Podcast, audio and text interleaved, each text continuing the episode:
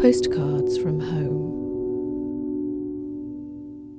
Elliot Duran lives in Stockholm with her husband and two younger children, whilst her eldest son is away at boarding school. She sent her postcard on the 10th of May. Elliot runs the baby wearing company Khala, which, like many businesses, has experienced a tumultuous time over recent months.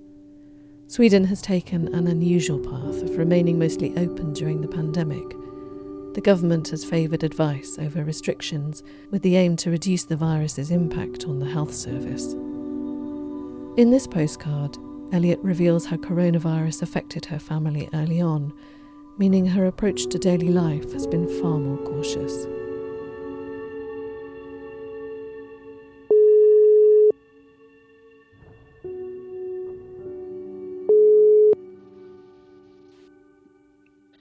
I'm Yvonne or Elliot Duran.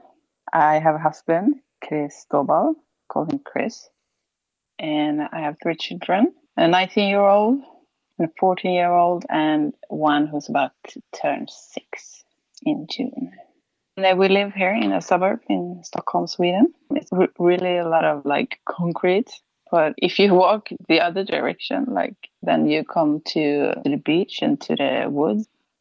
I have a love hate relationship to Stockholm. I do. you know, I'm a bit tired of the big city. You know, I, I want to move out in the country and see the big meadows instead of the big houses. I have a baby wearing brand that I'm running, and I also uh, work extra at a clothing shop. Uh, what has changed is that I have this feel that I I want the kids to be home, and I don't want to send them to, you know childcare or school. Then at the other hand we have to you know i cannot work with the little one home because she she's very very energetic and and very social. So she she wants to be with you all the time and it's just impossible to work. Like totally impossible.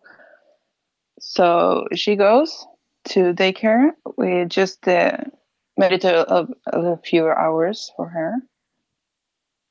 I have my 14 uh, year old she is uh, actually at the moment is screened for autism and selective mutism. And uh, she finds it very difficult at school now because they have changed the schedule and some of the teachers are unknown to her so they don't know her issues and stuff. So so it's not the same at all for her. So she usually loves to go to school but but prefers not at the moment and i do allow her to stay home because I understand her issues. And it's hard because children have to go to school here. It is very strictly regulated by law. And if they have too much non attendance, the school has to report it to the social service.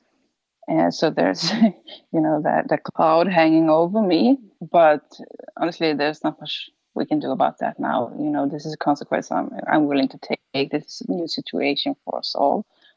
And I will definitely stand up for my daughter here but you know it's extra stress definitely knowing that i won't be the one like forcing her to go when i know she she doesn't feel good being there and at the same time i know that may be causing problems she still uh, does the homework and she goes to school to to to do all the tests but she doesn't want to go there on all the classes it, it works for her and you know she's not behind in any way and so that's why.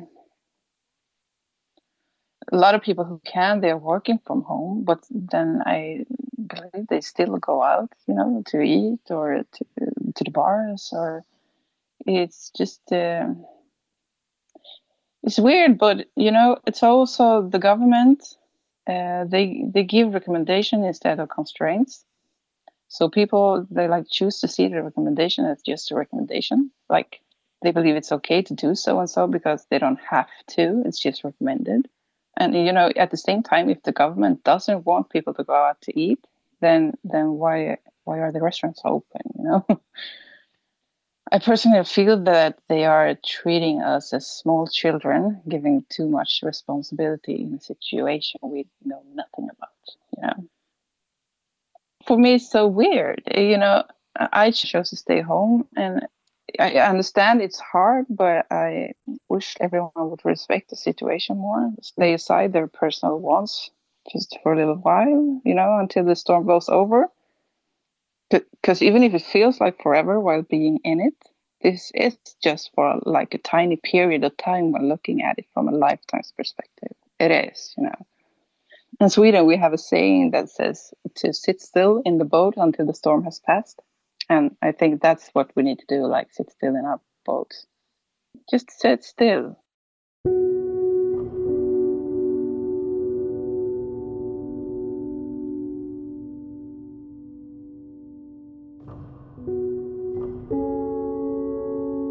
Balance. Hmm, that's not a word that's normally suits my life.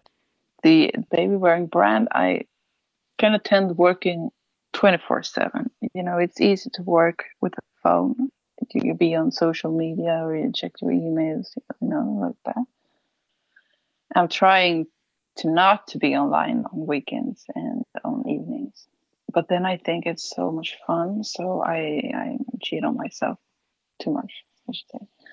I had this uh, store in another suburb in Sweden. and I'm actually very thankful for the timing of this because I left the store to the new owner on, on February 1st.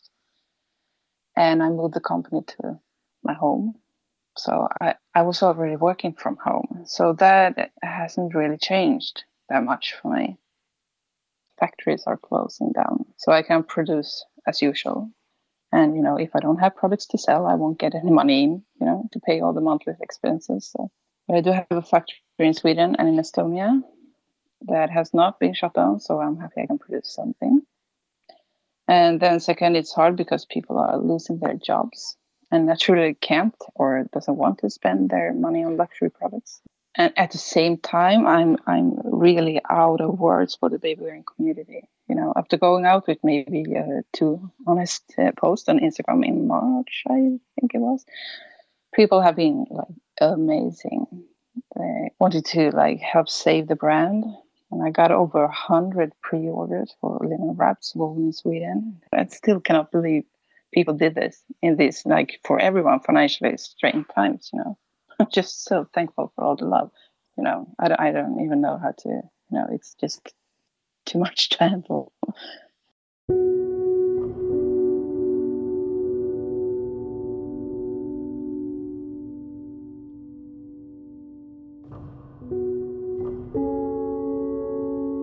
I miss my son. He is uh, away on boarding school uh, in northern Skåne. It's like five hours away from us. And actually, one of his classmates had been skiing in northern Italy on the February break, and he got sick when he came back to school.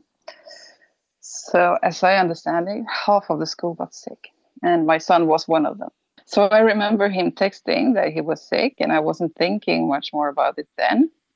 Thought he just caught a cold or so, and he thought the same. And after a week or so, he texted again and said he might have gotten COVID, and I, you know, told him to stop reading the papers, and that he probably did not because it's such a tiny little town they are in, and Sweden had very few infected at the moment, so it just seemed so unlikely that he would have gotten it. And, and you know, he agreed, and we were joking a bit about it, you know. And uh, however, this was before I knew about this classmate, actually. And as the days went by, he was just getting sicker. And after a few weeks, he couldn't even go to the store because he was so out of breath. You know, this is a kid who's just 19 and who usually parkours his way from A to B, you know. But he was coughing so hard that he threw up, and his blood vessels in his eyes broke, so his sclerae was no longer white but almost completely red. You know.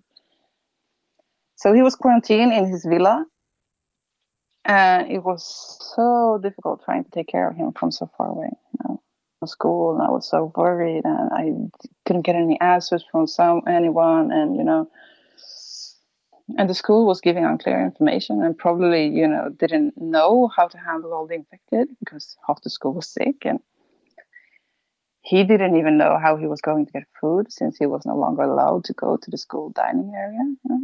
After I had racked my brain I actually found an amazingly kind woman online through the baby wearing community again. She lived 30 minutes away from him. and she was able to go grocery shopping for him and leave the bags outside his store.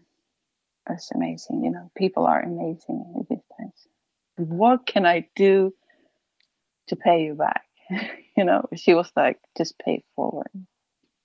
Usually he comes home for for the Easter break, but now he couldn't because he was sick, so he had to stay there. So we haven't seen him for a while.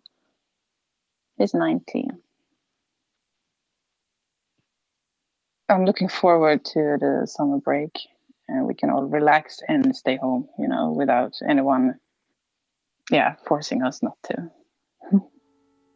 I'm just, you know, want to sit still in my boat.